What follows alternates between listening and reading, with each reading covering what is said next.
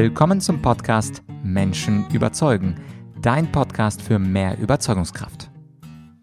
Mein Name ist Vladyachenko und heute geht es um die ewige Frage, macht uns mehr Geld noch ein bisschen glücklicher? Diese Frage, an die haben sich die Philosophen der Antike schon rangetraut, aber erst das 20. Jahrhundert brachte wirklich mehr Klarheit. Und zwar eine Studie von Daniel Kahneman und Angus Deaton kam zu dem Ergebnis, dass man ab einem Betrag von über 75.000 Dollar im Jahr dass man da nicht mehr glücklicher, signifikant glücklicher wird, wenn man jetzt beispielsweise als Single mehr verdient. Und da dachte ich, wunderbar, dann muss ich in meiner Karriere es ja nur auf 75.000 Dollar brutto bringen. Fertig. Dann wird mein Glück nicht mehr steigen. Aber dann kam eine neue Studie aus diesem Jahrhundert und zwar von Matthew Killingsworth. Und die hat alles ein wenig auf den Kopf gestellt. Und deswegen habe ich einen Gast eingeladen, der mir das Ganze nochmal nochmal genauer erläutert. Es ist der Reichtumsforscher Dr. Dr. Rainer Zittelmann. Mit ihm sprechen wir über diese neue Studie. Mit ihm sprechen wir über die Wichtigkeit des Geldes, zum Beispiel bei der Partnerwahl. Er erzählt seine persönliche Geschichte, dass er also erst Ende 30 den Entschluss gefasst, gefasst hat, etwas reicher zu werden. Und wir sprechen über die drei Wege, wie man denn eigentlich reich werden kann. Sicherlich ganz, ganz spannend für dich. Ja, und anschließend auch, äh, warum viele Leute Leute in der Ehe streiten und ob du Geld magst oder nicht magst und das Geld dich länger leben lässt. Also ganz, ganz viele Fragen rund ums Geld und jetzt viel Spaß beim Interview mit Dr. Dr. Rainer Zittelmann. Mehr Geld vielleicht doch glücklicher? Das ist die Frage, die ich heute mit dem Reichtumsforscher Deutschlands besprechen möchte, mit Dr. Dr. Rainer Zittelmann, der viele Bücher über Erfolg und Geld geschrieben hat und der eine sehr spannende Studie gefunden hat, die etwas widerlegt, was wir bisher geglaubt haben. Herr Zittelmann, danke schön, dass Sie sich Zeit genommen haben. Ja, gern. Sie haben einen ganz kleinen Artikel im Wall Street Journal verfasst, der mich unglaublich neugierig gemacht hat. Und zwar kannte auch ich diese eine Studie von Kahnemann und ähm, ich glaube Angus Deaton oder so, wo behauptet wurde, dass maximal 75.000 Dollar notwendig sind, um zufrieden und glücklich zu sein. Und alles, was über diese 75.000 Dollar geht, das macht uns jetzt nicht wirklich viel glücklicher, also nicht mehr signifikant. Und jetzt haben Sie in diesem Artikel geschrieben, es gibt scheinbar eine neue Studie, die die alte widerlegt. Könnten Sie dazu bitte etwas sagen? Ja, gerne. Also zunächst mal zu der ersten Studie. Bei den 75.000 Dollar geht es um das äh, Jahreseinkommen. Und die These war, äh, ja, die sagen, Geld macht glücklicher, aber nur bis zu dieser Grenze. Also wird ja kein Mensch bestreiten, wenn einer total arm war und hat nichts zu essen und hat dann mehr Geld, dass er dann äh, glücklicher ist. Das haben auch diese Wissenschaftler nicht bestritten. Die haben nur sozusagen aufgrund ihrer Forschung gesagt, da gibt es eine gewisse Grenze, da steigert sich das Glück dann nicht mehr. Und jetzt hat es eine sehr viel umfassendere Studie gegeben, die auch methodisch ein bisschen anders gearbeitet haben. Die haben nämlich äh, 1,7 Millionen Berichte von 33.000 Amerikanern ausgewertet. Die, denen wurden regelmäßig äh, per SMS Fragen geschickt oder per WhatsApp, weiß ich genau wie, auf jeden Fall auf ihr Handy, wie sie sich gerade äh, fühlen. Und da ging es auch nicht äh, nur gut oder schlecht wie in früheren Studien, sondern da konnte man es abgestuft auf so einer Skala, ja, und so dass einfach die, die Datenbasis schon mal, die war sehr, sehr viel größer und die war einfach methodisch besser gemacht als die andere Studie. Und dabei ist jetzt rausgekommen, dass in der Tat es diese Grenze nicht gibt, dass also äh, mehr Geld in der Tat dann auch noch glücklicher macht. Und ja, das ist das Ergebnis der Studie. Und ich sage mal so, ähm, ich habe es auch ohne Studie kann man es mal viel einfacher äh, machen. Ich diskutiere oft mit Leuten, die sagen, ja, Geld allein macht nicht glücklich, zum Beispiel. Das behauptet auch niemand. Das behauptet auch diese Studie nicht. Das wäre auch dumm, wenn ich sage, Geld allein macht glücklich. Ja? Das wäre genau, wenn ich jetzt sagen würde, Gesundheit allein macht glücklich. Ja? Äh, ist natürlich auch nicht der Fall. Trotzdem ist Gesundheit wichtig. Oder wenn ich sagen würde, Sex allein macht mich glücklich. Ja? Stimmt auch. Trotzdem wäre ein Leben ohne guten Sex ja auch irgendwo nicht, nicht so toll. Also das heißt, ähm, niemand behauptet, dass Geld allein glücklich macht, aber es trägt halt mit dazu bei. Und wer daran zweifelt, dem gebe ich jetzt mal folgende Aufgabe. Er soll sich mal sagen wir mal, einen Monat lang immer aufschreiben, irgendwo Sorgen oder Probleme, die er hat. Das kann alles sein. Wird die Miete erhöht oder äh, das Auto ist kaputt und steht eine neue Reparatur an oder die Waschmaschine. Können aber auch Sachen sein, die gar nichts mit Geld zu tun haben, zum Beispiel Liebeskummer oder, oder krank oder was weiß ich. Ja? Eine Liste machen und dann auf der rechten Seite mal notieren, welche dieser Sorgen wären nicht da, wenn sie zum Beispiel nur mal als Annahme 30 Millionen Euro hätten. Ja, welche dieser Probleme wären dann nicht da? Also dann kann ich schon mal sagen, das kaputte Auto und die kaputte Waschmaschine und die Angst vor der Mieterhöhung, die sind schon mal alle äh, weggestrichen und viele andere Dinge auch, die, die oft mit Geld zu tun haben. Ja. Aber es bleiben natürlich Sachen da. Ja. Also zum Beispiel äh, Liebeskummer äh, können sie trotzdem haben, auch wenn sie noch so reich sind. Ja. Nur ich sage mal, selbst wenn jetzt der Partner sie verlassen hat, ja, dann garantiere ich Ihnen, dass jetzt, wenn Sie 30 Millionen haben ja, und äh, entsprechend schönes Haus, dass also die Chancen bei der Partnerwahl einfacher sind, als wenn sie irgendwo Hartz IV bekommen und in der Plattenbausiedlung sind, dass einfach die Auswahlmöglichkeiten dann auch, um neuen Partner zu finden, auch höher sind. Liebeskummer bleibt, aber ich sag mal, ist vielleicht auch einfacher dann zu ertragen. Oder Krankheit, ja. Natürlich, jeder, auch jeder Reiche kann krank werden. Aber jetzt sehen wir immer wieder, dass arme Menschen kränker sind als andere, auch eine kürzere Lebenserwartung haben. Haben wir jetzt gerade in der Corona-Krise äh, gesehen. Da gibt es also schon wieder Studien, die zeigen, dass die Menschen, die also in, in äh, armen Verhältnissen leben, äh, sehr viel häufiger an Corona äh, erkranken und mit äh, schwereren, auch tödlichen Verläufen als andere, die jetzt reicher sind. Da kann man natürlich sagen, das ist äh, ungerecht und klar, natürlich ist es nicht gerecht, ja. Aber die Frage ist, welche Folgerung ziehen Sie jetzt äh, daraus, ja? Und ich sage, für mich ist die einfache Folgerung aus all diesen Sachen besser, besser reich als arm. Kurz auf den Punkt gebracht, auf jeden Fall. Äh, übrigens für alle, die sich jetzt etwas wundern äh, mit der Studie, es gibt ja manchmal so komische Studien. Diese Studie von Mr. Killingsworth, äh, der ist ein Professor an der Wharton Universität, also eine sehr renommierte Universität. Und Sie haben ja auch kurz erwähnt, 33.000 Menschen mit 1,73 Millionen Berichten. Also das ist wirklich eine umfassende Studie. Weil es gibt ja manchmal Menschen, die sagen, ich glaube keiner Statistik, die ich nicht selbst gefälscht habe. Aber in dem Fall ist es wirklich äh, sehr, sehr solide wissenschaftlich. Jetzt könnte aber diese Studie, Herr Zittelmann, uns auch unglücklich machen, weil die meisten Menschen, das wissen wir, das wissen Sie ja sogar viel besser als ich als Reichtumsforscher, sind natürlich dadurch etwas traurig, wenn sie sagen, oh Mann, also 75.000 Brutto Dollar im Jahr, ähm, das ist für mich realistisch. Das sind ja umgerechnet vielleicht so 65.000 ähm, äh, Euro im Jahr auf, auf unsere Rechnung zurückgerechnet. Aber das mit 100.000 100.000 oder 200.000 oder noch mehr, das schaffe ich doch gar nicht. Kann es also sein, dass diese Studie über Glück und Geld die meisten von uns, die dieses Interview hören, eher unglücklich macht? Naja, es kommt jetzt ganz darauf an, äh, wie man sich selbst sieht. Ja, wenn man, wenn man sieht, ich kann das nie erreichen. Ich äh, bin jetzt dazu verdammt, dass ich immer in dem gleichen finanziellen Status bleibe wie jetzt. Ja, dann kann es natürlich frustrierend sein die Leute, die müssen sich dann halt trösten, so Sprüchen wie Geld allein macht nicht glücklich oder, oder irgend sowas. Ja, das ist dann der, das Trostpflaster für diese Menschen. Aber ich bin ja der Meinung, ist natürlich möglich. Ja. Gucken Sie mal mich selbst als Beispiel. Ja.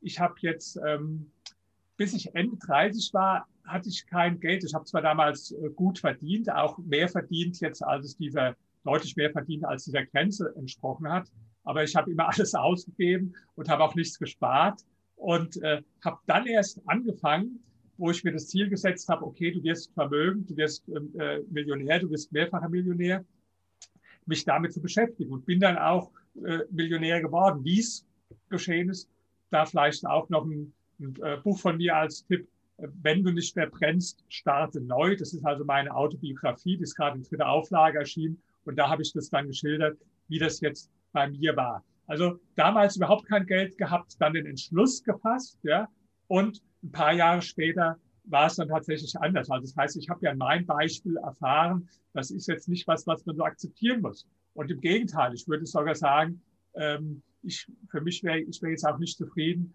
wenn ich irgendwo 200.000 Euro im Jahr verdienen würde, sondern ich habe ein noch größeres Ziel gehabt und das habe ich auch für mich erreicht. Und das Ziel heißt finanzielle Freiheit.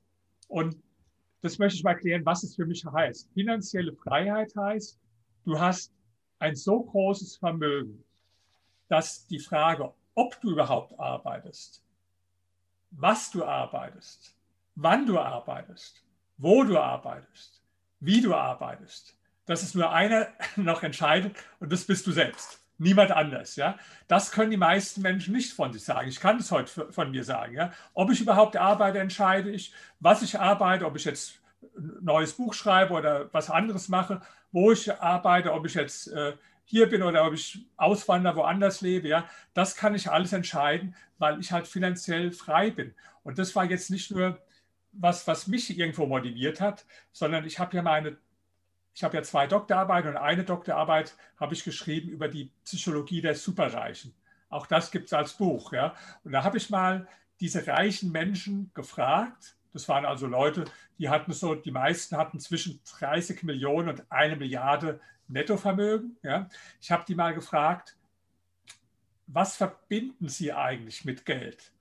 Und das Interessante war, da waren auch ein paar dabei, für die waren so Luxusgegenstände, also tolles Auto, tolles Haus, sehr wichtig. Waren aber auch andere dabei, für die war das total unwichtig. Das war nicht der Punkt. Was die alle verbunden hat, war, dass sie gesagt haben, sie verbinden das mit Freiheit und Unabhängigkeit.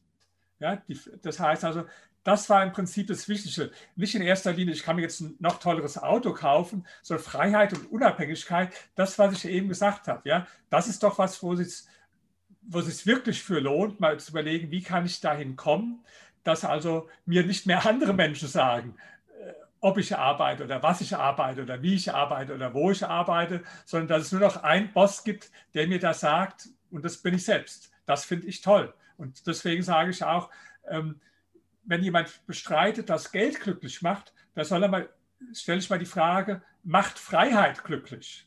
Ja? Da würden jetzt viel weniger Menschen protestieren. Ja? Da wird wahrscheinlich jeder sagen, äh, ja klar, Freiheit macht glücklich, Unfreiheit macht unglücklich. Wenn ich aber Geld als geronnene Freiheit ansehe, dann kann ich doch auf dem Punkt sagen, okay, dann ist es offenbar so, dass Geld auch deshalb glücklich macht, weil Freiheit glücklich macht.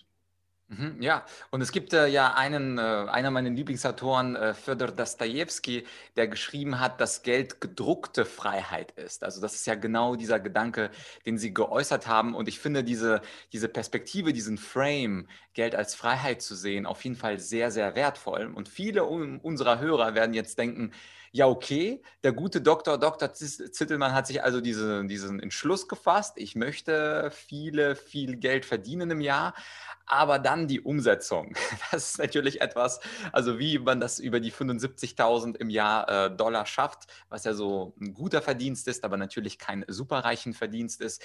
Ich habe auch woanders bei Ihnen gelesen, dass Sie, und korrigieren Sie mich, wenn ich, wenn ich falsch bin, im Grunde bieten Sie eine relativ einfache Formel. Und zwar sagen Sie, äh, Punkt 1 zum Reichwerden Unternehmer werden, Punkt 2 Aktien und Punkt 3 Immobilien. Ist das so kurz zusammengefasst? Sind das die drei Elemente, die Sie empfehlen würden? würden, wenn jemand zuhört und sagt, ich will jetzt auch superreich werden? Also bei, bei Aktien bin ich ein bisschen skeptisch. Aktien sind eine gute Sache, aber eher um reich zu bleiben, als reich zu werden. Es gibt also eine wissenschaftliche Studie, ähm, die ist an der Uni Potsdam entstanden. Da wurden 472 äh, reiche Menschen befragt. Und da haben nur 2,4 Prozent gesagt, also dass sie durch Aktien reich wurden. 10 Prozent haben gesagt durch Immobilien, aber die allermeisten haben gesagt durch Unternehmertum. Jetzt würde ich nicht jedem Angestellten empfehlen, zu sagen, okay, ich habe dieses Interview gehört mit dem Zittelmann, morgen gehe ich zum Chef und, und äh, äh, kündige, ich werde jetzt Unternehmer. Ja? Weil es stimmt natürlich, dass die meisten reich als Unternehmer reich geworden sind, aber der Umkehrschluss stimmt natürlich nicht, dass jeder, der Unternehmer wird, reich wird. Ganz im Gegenteil. Die meisten werden äh, gerade gar nicht reich, sondern gehen pleite. Ja? Deswegen muss man sich das schon äh, überlegen. Und deswegen ist mein Tipp eigentlich ein anderer. Äh, machen Sie so, wie ich es gemacht habe. Ich habe erst mal nebenberuflich angefangen, äh, unternehmerisch Dinge zu tun und zusätzlich Geld zu verdienen. Überlegen Sie sich doch mal, äh, was Sie neben Ihrem eigentlichen Job machen könnten, wo Sie Geld mit verdienen können. Was kann ich Ihnen jetzt nicht sagen, aber vielleicht hat es irgendwas mit Ihrem Hobby zu tun. Auch im Internet kann man heute äh, Geld verdienen. Nicht jetzt mit Investitionen, nicht mit Aktien und mit Immobilien unbedingt. Irgendetwas. Äh, fangen Sie an, nebenbei was weiß ich, Versicherungsverkauf oder äh, keine Ahnung, irgendwas. Oder äh, Rhetoriktrainer zu werden. Rhetoriktrainer zu werden, zum Beispiel, ja. Wenn Sie, wenn, da müssen Sie natürlich selbst auch schon rhetorisch gut sein, sonst werden Sie wahrscheinlich nicht so viele Kunden bekommen, ja. Aber ein Beispiel, ja. So. Und fangen Sie doch damit nebenberuflich an und dann sehen Sie doch, ob das klappt oder nicht. so war es auch bei mir, wo das dann gut geklappt hat und wo ich nebenberuflich irgendwann schon mehr verdient habe als hauptberuflich dann hatte ich die Idee gehabt, okay, jetzt mach noch eine, was anderes, eine Firma. Dann bin ich zu meinem Chef gegangen und habe gekündigt. Und da bin ich jetzt nicht der Einzige, sondern da kenne ich ziemlich viele. Ja, ein Freund von mir auch, der, der ist eigentlich äh, Ingenieur, aber der hat dann nebenbei so ein, ein Franchise, so ein Fitnesscenter äh, aufgemacht. Ja, dann ein anderer, der hatte nebenbei als Immobilienmakler angefangen. Und die, die, die haben erst dann praktisch gekündigt in ihrem Hauptjob wo sie dann im Nebenjob erfolgreich waren. Also das ist, wie gesagt, ähm, ich, ich, mache immer ein bisschen Reklame für meine Bücher zwischendrin, ja, äh, weil ich möchte ja, dass die auch gelesen werden. Ich möchte was weitergeben. Und das alles habe ich ganz genau dargestellt in meinem Buch Reich werden und bleiben. Ja, vielleicht aber mal ein extra Thema, über das wir mal äh, wann anders sprechen können. Äh, reich werden und bleiben. Aber weil Sie nachgefragt haben, wie kann man das denn jetzt äh, umsetzen für sich selbst? Mhm. Ja, sehr, sehr, sehr guter Tipp. Und äh, ich habe den Rhetoriktrainer nur deswegen reingeworfen, weil genauso war es auch bei mir. Ich habe von der Ausbildung her Jura gemacht, zwei Staatsexamen, Politik studiert. Da sind wir sogar Kollegen. Ich habe an der Columbia University meinen Master gemacht in Political oh, Science. Oh. Äh, auch eine ganz nette Uni. Sie haben ja auch den äh, späteren zweiten Doktortitel, glaube ich, in Soziologie gemacht. Also da haben wir so eine kleine Mini-Überschneidung. Was mich jetzt noch äh, zum Ende hin interessieren würde, ist, wie, Sie haben ja gesagt, bis Ende 30 hatten Sie jetzt gar nicht, gar nicht so viel Geld. Und viele, viele Menschen befinden sich ja auch in dieser Situation. Ich glaube, dass statistisch, korrigieren Sie mich, ungefähr die Hälfte der Deutschen gar kein Vermögen haben. Das heißt also, die leben, wie die Amis so schön sagen, from Paycheck to Paycheck, haben also auf dem Konto nicht mal eben, keine Ahnung, 2000, 5000, 10.000 Euro, sondern leben wirklich, verdienen dann 2000 netto und geben diese 2000 netto dann aus. Mich würde nochmal interessieren, kurz zu Ihrer Vergangenheit zurück zurückzukehren. Also, also Ende 30 waren und dann gesagt haben, okay, irgendwie habe ich gar kein Geld. Was war für Sie eigentlich der, der Anreiz oder der Ausgangspunkt, überhaupt reich zu werden? Weil viele Leute würden ja sagen, ja gut, dann habe ich zwar kein Vermögen, also 50 Prozent der Deutschen, die uns jetzt zuhören, würden ja sagen, wo ist das Problem? Ich lebe von Paycheck to Paycheck, ich äh, kann alles abbezahlen, ähm, funktioniert doch. Also was war für Sie die Motivation zu sagen, ich will jetzt Multimillionär werden? Wie kam das? Ja, das war eigentlich so eine, so eine Krise, die ich hatte, so eine Lebenskrise. Das war eine Phase, da ähm, ich war damals Redakteur bei der Zeitung Die Welt und hatte da viele innere äh, Kämpfe und äh, Konflikte gehabt, so ja, die mich ziemlich zermürbt haben. Und äh, dann kam noch dazu, äh, ja, weil ich äh, Bücher und Artikel geschrieben habe, die sich so gegen die Linken gerichtet haben, ja, dann haben die mir zum Dank dann mein, mein Auto angesteckt. Das gab es also damals schon vor 20 Jahren. Heute ist es ganz üblich in Berlin, also werden, jedes Jahr 700 Autos angesteckt. Ja. Damals war das noch nicht so äh, üblich. Also das heißt, ich hatte da schon Existenzangst gehabt. Dann haben sie mir das Auto angesteckt. Dann habe ich irgendwo in der Situation äh, geheiratet, eine Frau, in die ich mich verliebt habe. Ja. Die, die war aber praktisch schon zwei Wochen nach der Hochzeit wieder, wieder weg gewesen, ja, was dann auch schon, also versteht ihr, da kamen so mehrere Hämmer auf einen Schlag. Und da habe ich einen, äh, war ich spazieren mit einem Politiker, den auch äh, manche kennen, vielleicht Peter Gauweiler von der CSU. Das war immer der Politiker, der nebenbei am meisten äh, verdient hat. Ja. Ging neulich ein bisschen durch die Medien, dass er da irgendwo für ein Beratungsmandat, ich glaube, 11, 12 Millionen oder so bekommen hat. Ja. Und der, der Gauweiler, der ist auch so Nonkonformist wie ich, also so ein, so ein Querkopf, der, der immer gegen den Strom schwimmt, auch gegen die eigene Partei, eigentlich irgendwo immer seine eigene Meinung hat. Ja? So wie ich auch das bin. Und dann gehe ich mit dem spazieren und irgendwann äh, guckt er mir die Augen ja, und sagt, Herr Zittelmann, so, so Querköpfe wie Sie und ich, Sie müssen einfach mal richtig Kohle machen, dann können Sie sich Ihre eigene Meinung eher leisten. Das war für mich deswegen wichtig, weil bisher das Thema Geld für mich eher negativ belegt war. Natürlich hatte ich gerne Geld, so wie jeder, ja, aber ich hatte unbewusste negative Glaubenssätze zu Geld. Das kam aus meiner Erziehung. Mein Vater ist evangelischer Pfarrer und er hat immer so gesagt, Geld ist wie Klopapier. Also damit ist gemeint, man braucht es zwar, aber stinkt. Ja? Und äh, irgendwo die Leute, die Geld hatten, waren so in, in der Art, wie wir es zu Hause gesehen haben, eher Leute, die oberflächlich waren, die irgendwo dem schnöden Luxus hinterhergelaufen sind, die vielleicht auch nicht so gebildet waren. Ja? Äh, und eigentlich wertgeschätzt wurde eher, wer viele Bücher gelesen hat, wer engagiert war, auch gesellschaftlich engagiert. Ja? Das war so mein Background.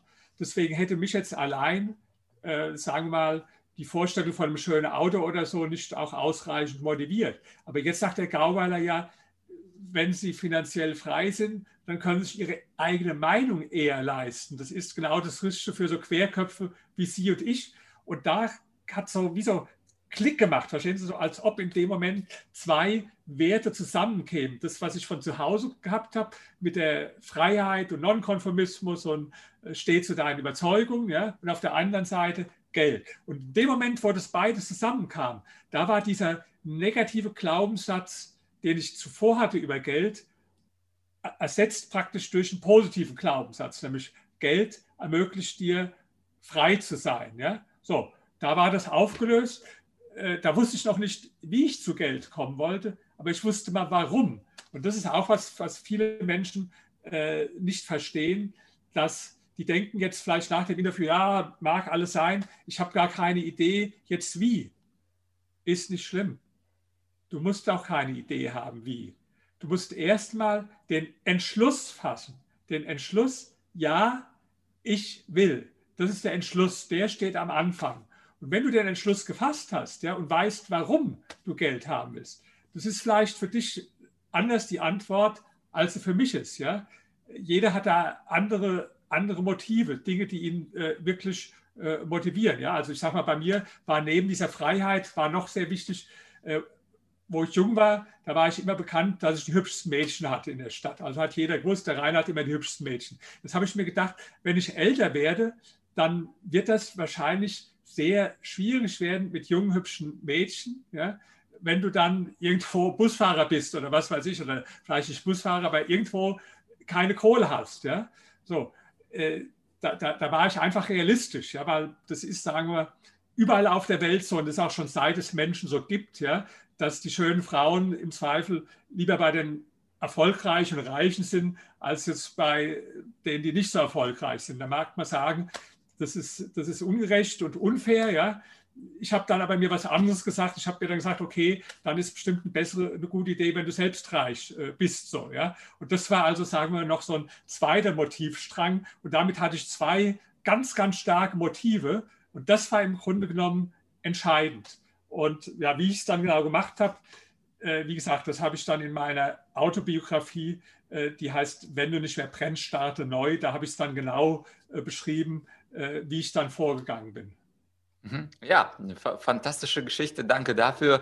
Und die Bücher, die beiden Bücher, die Sie erwähnt haben, die verlinken wir natürlich auch in der Beschreibung zu diesem Interview.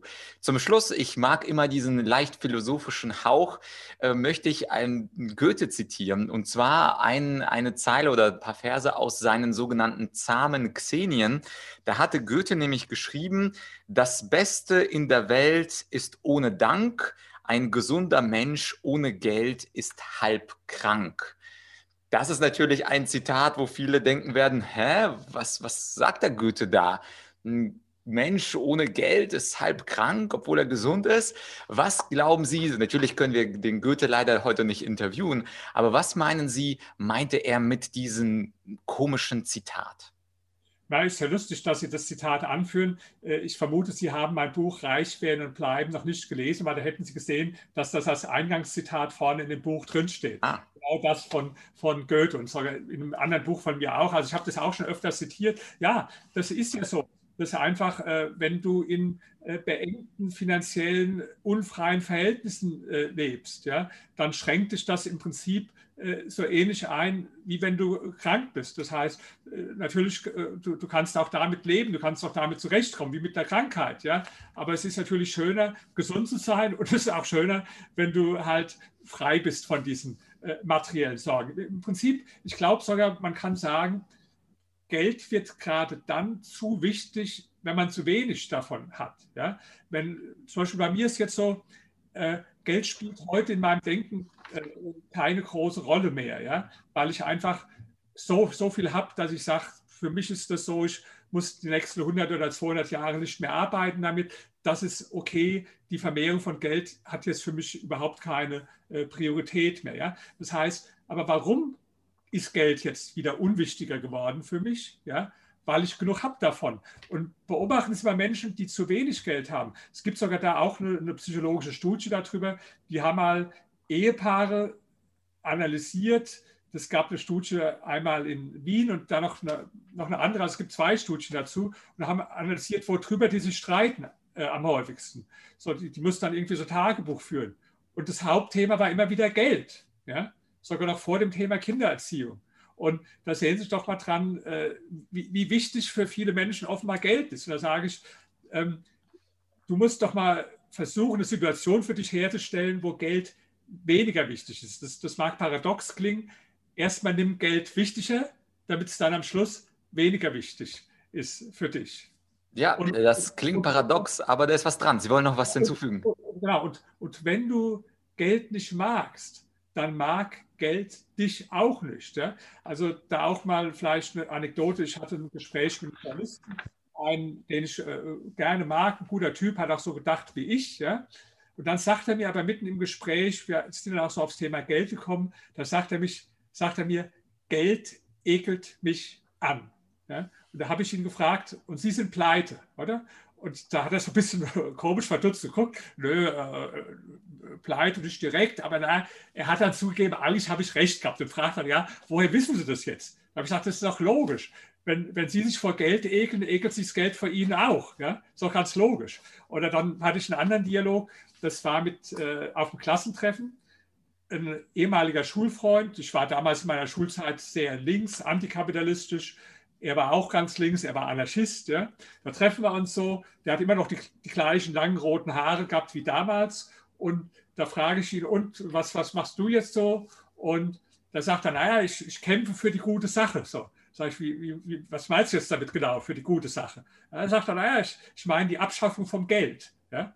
Da habe ich so gefragt, und, und, für dich selbst hast du schon geschafft, oder? Und da musste auch lachen. Also da, da habe ich offenbar auch auf einen bunten Punkt getroffen. Ja, das heißt also, wer, wer einfach so negative Glaubenssätze hat, wie es bei mir auch war, der wird auch nicht zu Geld kommen. Deswegen sind diese Glaubenssätze wichtiger. Und in meinen Büchern schreibe ich deswegen weniger über Tipps, also wer da konkrete Tipps erwartet, du musst äh, diese Aktie kaufen oder jene oder so oder das oder das genau machen, bitte nicht meine Bücher kaufen, ja, weil der wird nur enttäuscht, sondern in den Büchern, da geht es mehr darum, was ist was sind die Glaubenssätze, die, mit denen du dich auseinandersetzen musst, was ist äh, Mindset, was sind die Einstellungen, weil das ist nach meiner persönlichen Erfahrung der Schlüssel, wenn man zu mehr Geld kommen will. Ja, wunderbar. Und die Bücher äh, werden wir auch absolut verlinken. Übrigens ein, eine Schlussempfehlung für Ihre Bücher, gar nicht unbedingt wegen des Inhalts, weil die, die Sie aufgezählt haben, habe ich ehrlich gesagt gar nicht gelesen. Aber der Stil, wie Sie schreiben. Ich als Rhetoriker mag es sehr, dass Sie nicht einfach nur sachlich schreiben, auf den Punkt kommen, sondern auch eine durchaus sehr rhetorische Sprache haben. Ich glaube, da haben Ihnen die Jahre bei den Zeitungen und als Lektor auf jeden Fall sehr, sehr viel geholfen. Also auch da großes Kompliment. Ich habe gar nicht so viele Interviewgäste, die so gut schreiben können. Zum Beispiel der Heribert Prantl war einer, da muss ich auch sagen, wirklich schöne Sprache und bei Ihnen ist das auch der Fall. Alle Bücher werde ich dann verlinken. Gibt es äh, vielleicht von Ihnen eine Art Mini-Schlusswort? Was sollten wir beim Denken umstellen? Also Geld ist wie Klopapier, ersetzen durch welchen Satz? Naja, setzen Sie sich mal eine Stunde hin, wirklich und überlegen mal genau, ähm,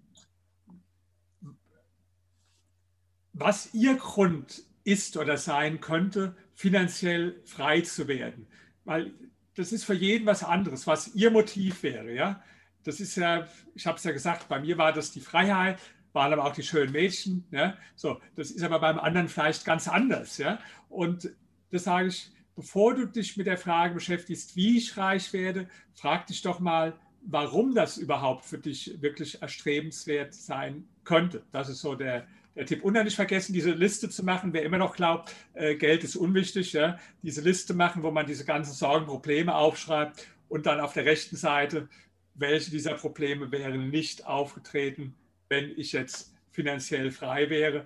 Das ist schon mal ein wirksames Mittel, um diese dummen Sprüche, ja, die jeder so mitbekommen hat. Glaube ich, gibt es ja auch so einen anderen dummen Spruch, äh, äh, lieber, äh, lieber arm und gesund als reich und krank. Also das ist ja der, der dümmste Spruch überhaupt. Ja weil auch wissenschaftliches Gegenteil erwiesen ist. Ja, also das Gegenteil, dass die armen Menschen auch kränker sind und kürzer leben. Ja, deswegen ist ja ein ganz blöder Spruch zu sagen, lieber arm und gesund als reich und krank, so als, als ob arme Menschen also praktisch jetzt gesünder werden, obwohl wir wissen, das Gegenteil ist der Fall. Ja, aber das sind alles so Sprüche, da trösten sich die Menschen mit, die halt nicht reich sind. Und ich sage mal, entweder du bist selbst damit zufrieden, dass du dich mit solchen Sprüchen selbst tröstest, dann ist es auch okay, wenn dir das langt. Oder du überlegst, äh, was du in deinem Leben ändern kannst. Ja, perfekt. Unglaublich gute zwei Umsetzungsaufgaben. Also wenn du dieses Interview gehört hast, dann mach diese Liste für dich und schreib auch dein Motiv für finanzielle Freiheit. Und auch bei YouTube gerne in die Kommentare hineinschreiben, was ist dein Motiv und was sind deine Glaubenssätze über Geld. Ich werde da gerne nochmal drauf eingehen und Ihnen, Herr Zittelmann, ein großes, großes Dankeschön, dass Sie aufgeräumt haben mit falschen Vorurteilen über Geld und uns auch Hausaufgaben mitgegeben haben, was wir denn an unserem Mindset ein bisschen bisschen verändern können. Vielen Dank. Dankeschön. Ja, das war also Teil 1 des Interviews mit Rainer Zittelmann und spannenderweise habe ich dir natürlich sein Buch Die Psychologie der Superreichen in die Podcast-Beschreibung verlinkt. Wenn dir diese Folge gefallen hat, dann tu mir doch einen Gefallen und teile sie mit einem Freund, einer Freundin, vielleicht auch mit jemandem, der gerade sich um Geld Sorgen macht oder sich fragt, ja, wie kann ich denn da eigentlich reich werden? Diese Folge wird auch deinem Freund, deinem Bekannten oder deiner Freundin, deiner Bekannten sicherlich ganz, ganz hilfreich sein. An der Stelle verabschiede ich mich bis zum nächsten Mal und das nächste Mal im Teil 2, da spreche ich mit Herrn Zittelmann darüber, was wir von erfolgreichen Menschen mit Behinderung lernen können. Aber erst einmal danke fürs Weiterleiten und Empfehlen meines Podcasts und bis bald, dein Vlad.